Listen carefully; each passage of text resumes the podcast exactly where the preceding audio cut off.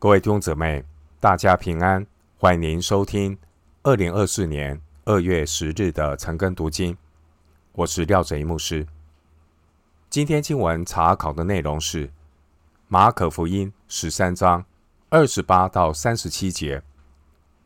马可福音十三章二十八到三十七节内容是警醒等候主的再来。首先。我们来看马可福音十三章二十八到二十九节。你们可以从无花果树学个比方：当树枝发嫩长叶的时候，你们就知道夏天近了。这样，你们几时看见这些事成就，也该知道人子近了，正在门口了。前面十三章第四节。门徒询问耶稣的第一个问题是：什么时候有这些事？二十八到二十九节，主耶稣在这里告诫门徒，可以从无花果树学个比方。由于无花果树是没有比较小的树枝，在冬天的时候，无花果树看起来是光秃秃的，但是，到了三月底，便会发出嫩芽，之后长出茂密的叶子。从这段经文一直到十三章的末了，主耶稣不断的提醒门徒，要以警醒的态度来等候末日的来临。弟兄姊妹，警醒是一个纪律的问题。人性在纪律方面常常会松懈，所以主告诉门徒一些末世的征兆，乃是要提醒我们要留意末世即将要发生的事。这也就是主要门徒从无花果树学比方的意义。关于无花果树对末世的比喻，冬天的无花果树。光秃没有叶子，无花果树不到晚春是不长叶子的，所以一旦见到无花果树有叶子出现，便知道夏天近了。这里无花果树在旧约里所象征的是以色列，所以许多人认为无花果树发嫩长叶是预表以色列的复国。无花果树的树枝发嫩长叶，其实是代表主耶稣从第五节到二十三节所预言的各种灾难。当主预告这些灾难接连发生的时候，也就是基督再来以前的兆头或是预告，代表人子再临的时间已经近在门口了。主的预告听起来好像时间已经很靠近了，但是神的时间观和人的时间观是不同的，因为主看千年如一日，一日如千年。彼得后书三章八节，马太福音二十四章三十三节说：“你们看见这一切的事，这是强调所预言的事逐一。”应验的时候，二十九节说，也该知道人子近了。二十九节原文没有人子，所以即将临近的不仅是人子耶稣，也是神的国临近了。路加福音二十一章三十一节。回到今天的经文，马可福音十三章三十到三十一节。我实在告诉你们，这世代还没有过去，这些事都要成就。天地要废去，我的话却不能废去。三十节耶稣的这句话，关键词就是这世代和这些事。三十节的这些事是指第二节圣殿被毁。三十节。的这世代，是指耶稣在地上所服侍的那一代。一个世代就是四十年。主耶稣预言之后不到四十年，犹太人就在主后六十六年发动起义，遭到罗马帝国的镇压。主后七十年，圣殿被罗马军队彻底的摧毁。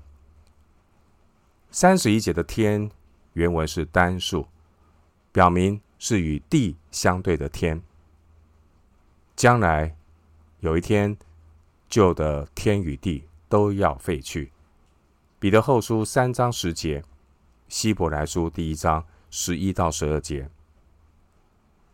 三十一节所着重的，并不是启示文学式的预言，而是要强调基督话语的永久性。弟兄姊妹，天地的废去，让我们知道一件事情：天地的废去不会改变神的话，神的话安定在天，直到永远。诗篇一百一十九篇八十九节。回到今天的经文。马可福音十三章三十二到三十三节，但那日子那时辰，没有人知道，连天上的使者也不知道，子也不知道，唯有父知道。你们要谨慎，警醒祈祷，因为你们不晓得那日期几时来到。弟兄姊妹。三十二节的那日子、那时辰，这是指基督的再来。马太福音二十四章第三节。虽然种种的迹象都显示，我们越来越靠近主再来的末日，然而决定那日子、那时辰的权柄，乃在于父神。经文三十二节，我们看到主耶稣他站在。人子顺服的地位上，他将自己的全知的神性隐藏在有限的人性里。三十二节主耶稣所教导的，并不是要我们去猜测或计算主耶稣何时会再来。主耶稣最重要的是要提醒我们，主门徒一生都要随时做好准备。警醒等候主随时的再来，三十三到三十七节。如果有人宣称他知道主将在某日某时再来，那这样宣称这样的人，他必然是一个假先知。弟兄姊妹，蒙恩的基督徒，他的态度是警醒预备，并不是高枕无忧。一个真正重生得救的人，他必然会照着主耶稣的吩咐，从蒙恩信主的第一天开始，就保持警醒的态度。三十三节，弟兄姊妹，人如果知道主耶稣是哪一天来，他可能不会天天警醒，甚至就按照自己的意思过日子。有些人还会有投机的想法，那就等到主。再来的那一天，警醒就好了，弟兄姊妹。事实上，因为没有人晓得到底主再来的日期几时到来，所以我们才需要随时的警醒，随时的做好准备，等候主耶稣的再来。弟兄姊妹，每一个蒙恩得救的基督徒，他的生活态度。他的行事为人，他的思想言行，总目标就是为了迎接主的耶稣的再来，并且在交账的时候能够讨神的喜悦。一个警醒等候主再来的人，他随时都在准备自己，以至于神的生命就在他里面不断的长大成熟。长成基督的身量，预备自己将来荣耀的进入神的国。一个警醒等候主再来的人，无论基督是什么时候来，在他看来都是一样的，因为他随时都做好准备，全然顺服在神国的权柄之下。因此呢，在属灵的实际当中，这个人其实已经就进入天国了。这就是神让基督徒得救以后，并不是立刻上天堂，而是留在地上，警醒等候的美意，让我们有长成的身量。那荣耀的身量，为的是将来能够荣耀的承受神永远的国。回到今天的经文，马可福音十三章三十四到三十七节，这是正如一个人离开本家，寄居外邦，把权柄交给仆人，分派个人当做的工，有吩咐看门的警醒。所以你们要警醒，因为你们不知道家主什么时候来，或晚上，或半夜，或鸡叫。或早晨，恐怕他忽然来到，看见你们睡着了。我对你们所说的话，也是对众人说，要警醒。弟兄姊妹，主耶稣把三十四到三十五节这个比喻应用在门徒身上。三十四节的看门人和三十四节的其他仆人，并没有什么分别。总归一句话，就是要警醒。无论是看门的人，或是主的仆人，他们的责任都是要警醒，提醒我们，我们要留意各种主再来的征兆，随时做好准备，迎接主的再来。三十五节说：“因为你们不知道家主什么时候来，或晚上，或半夜。”或鸡叫，或早晨。三十五节暗指主耶稣再来是随时可能发生。主耶稣他在复活升天以后，他不再以肉身的形态与我们同在。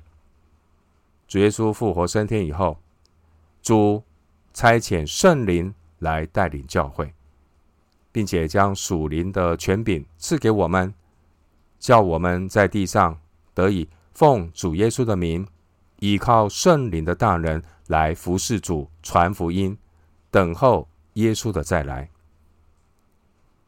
每一个基督徒都有神托付的责任，每个基督徒也都有他当尽服侍的本分，并且基督徒每个人都要看守好自己的心灵，要看好教会的大门。警醒等候主耶稣的再来。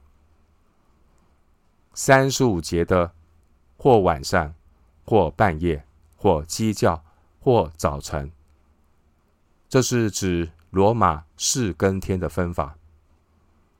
晚上是指一更，半夜是指二更，鸡叫是指三更，早晨是指四根。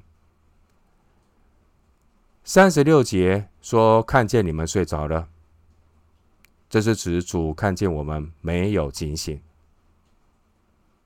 主耶稣特别强调关于警醒的教导，不只是对当时候的门徒说的，也是对每一个基督徒说的。